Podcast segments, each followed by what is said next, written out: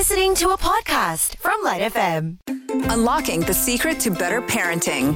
This is Growing Pains on the Light Breakfast. And this morning we're talking about new routines with teens with our resident child psychologist, Katiana Osman. Okay, this is a, a personal one, but I've been wanting to start a new routine of having dinner with my son, who's a teenager. I've let it slip because of work or whatever. It's not a routine anymore. How do I start a new one with him? I think when you want to start a new routine, regardless of what it is with your teenager, you kind of need to get them on board with it, right? Because they're no longer a little human where you could kind of just insert it into their day and they're none the wiser. Or you could tell them, you have to because I'm mum, right? It's something that's a lot harder to do when they Yep. are little adults themselves, right? So I would say to just kind of start a conversation with him saying exactly what you just said that, hey, you know, I miss our family dinners. I miss the dinners that we used to have. And I know that it's because I've been so busy. We haven't had the time to. So what are your thoughts? How do you, how do you feel about that? And I'm pretty sure he's probably going to feel the same way. He might say like, yeah, but you know, I kind of have homework or I kind of have this ongoing Fortnite game with my friends at that hour. You know, like Mhm. he might have certain thoughts and opinions. And so you want to kind of collaborate with him and be like, okay, so maybe having family dinners every single day is too difficult for both our schedules.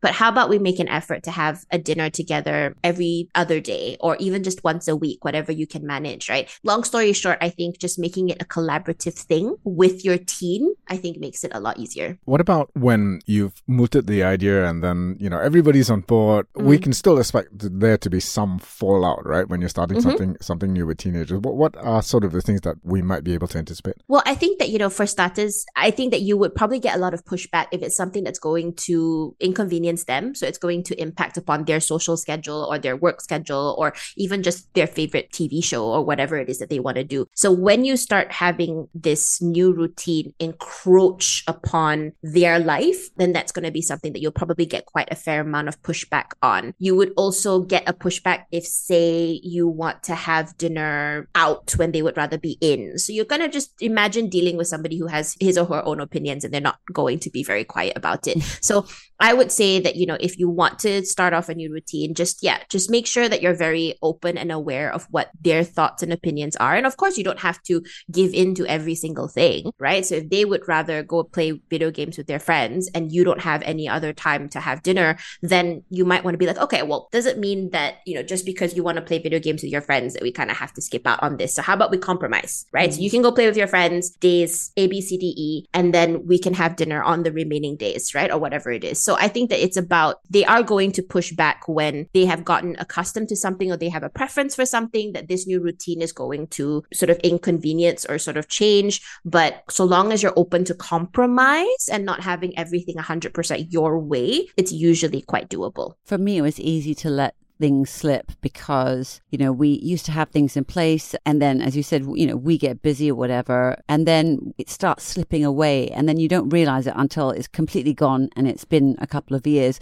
So, how do parents keep on top of the things that are really actually more important than work and other things that we tend to sort of put first for some reason? I, I feel like I don't want to sound like a broken record, but like these things, like connecting with your child is so important, right? And I think that every parent knows that. But there are all of these things that tend to pile up and get you to a point where you kind of let it slip, like you said. So I think that parents, I mean, this is taking a page out of mindfulness, but it is so important for you to be able to audit and assess kind of your priorities in life and where you are with regards to them. Some parents might put more priorities on work versus this is going to sound horrible versus their children because for example the family's finances are maybe not in the best state and they kind of have to focus on that for the moment Mm. there is no judgment here. This is all a personal preference and a personal thing when it comes to your priorities but you need to be very much in tune with what those are for you. So every so often you need to be able to have a look at where you are in your life and what are the things that you feel are lacking or what are the things that you feel you need to reprioritize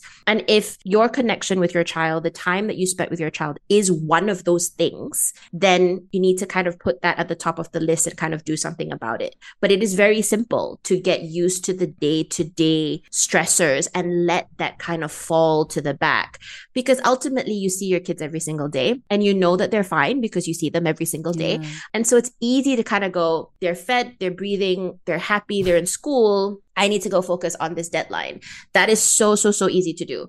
So I think that if making sure that you have that dinner with your child is something that's gnawing at you, you need to be very aware of it. You need to listen to it and you need to find a way to deal with it. Don't let it kind of get to the back of the pile. Now, it may seem plainly obvious that there is a benefit to having a healthy routine w- with our kids as, as they, you know, as they're moving into teenhood. But Mm. what about routines per se in general? Yeah. What are the benefits there? I love routines. Routines are super important because I think that the adult world is not very flexible in a lot of ways, right? We all live on routines, no matter how vague, right? We, there are structures in practically every part of adult life. We look at, you know, just the legal system. We look at work. We look at social relationships, you know, marriages. There is a structure in pretty much every part of our life, right? And I think that when we introduce routines to kids, it helps them fall within that structure a lot easier, right? When children don't know how to operate within a structure or within a routine,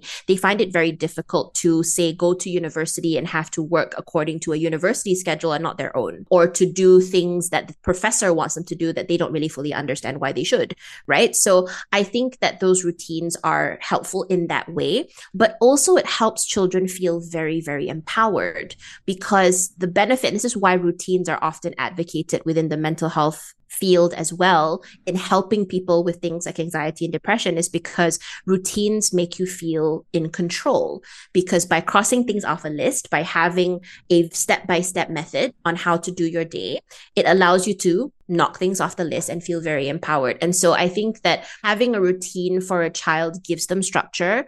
It gives them the ability to feel confident and empowered because they're doing things on their own that's crossing things off the list. So I think for that reason, having a routine is really helpful for kids. And I mean, even just with babies, we're starting routines like sleep routines with little kids, right? And that's to help them anticipate when is sleep time and what goes into going to bed at night. You know, for that reason, I think routines are great teaching kids flexibility is also important because not everything tends to fall according to plan Mhm. but having that structure and teaching them how to to follow it and how to be in control of it is is really helpful as they get older What do teens learn from creating a specific ritual or mini routine within the day, like having dinner for the first time with a parent or Mhm. celebrating a festivity that wasn't necessarily in their family thing? So these kinds of things, establishing a Mm. new thing, what do they learn from being a part of creating one of these things in their life? it goes back again to feeling like i said like feeling in control and feeling like they can take charge of a situation right like you said new things are hard change is hard especially to kids and so i think that when it comes to experiencing something new and learning how to create a routine in that state of newness or in that new phase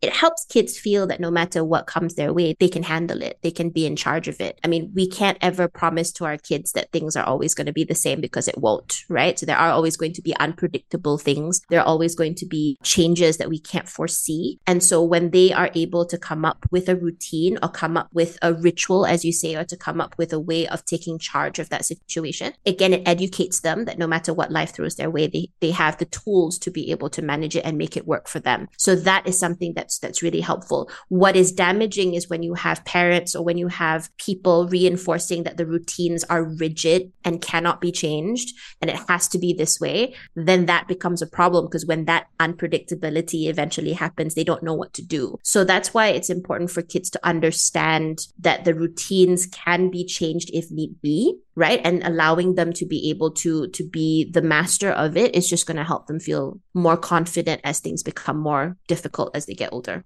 What about routines that are foundational to your mind? Uh, the ones that absolutely have to be there that would be beneficial for kids as they start to grow? So, I mean, there are some things that, you know, and this is the thing that I often find very difficult is because there are some things that we cannot control to the best of our ability. There's just some things that we have to be able to relinquish control of. And so we need to be able to remind our kids that, yes, there are some things that you can control and some things that you can't. And within the scope of the things that you can control, you are allowed to be in charge of your structure. You are allowed to have your opinion You're allowed to do whatever you need to do within that scope. But the scope of things that you can't control, those are the things that we make the best of and we try to understand why they happen. So it's about making sure that kids are aware that there are the two sides of the coin. Because if we tell kids that it's all about the structure and things have to be, like you said, very foundational, this is the way it works. And then when they encounter these situations, right? And I've had cases of even teenagers who have been able to live very much, this is the way, right? There's no other way to this. And they go off to university, for example,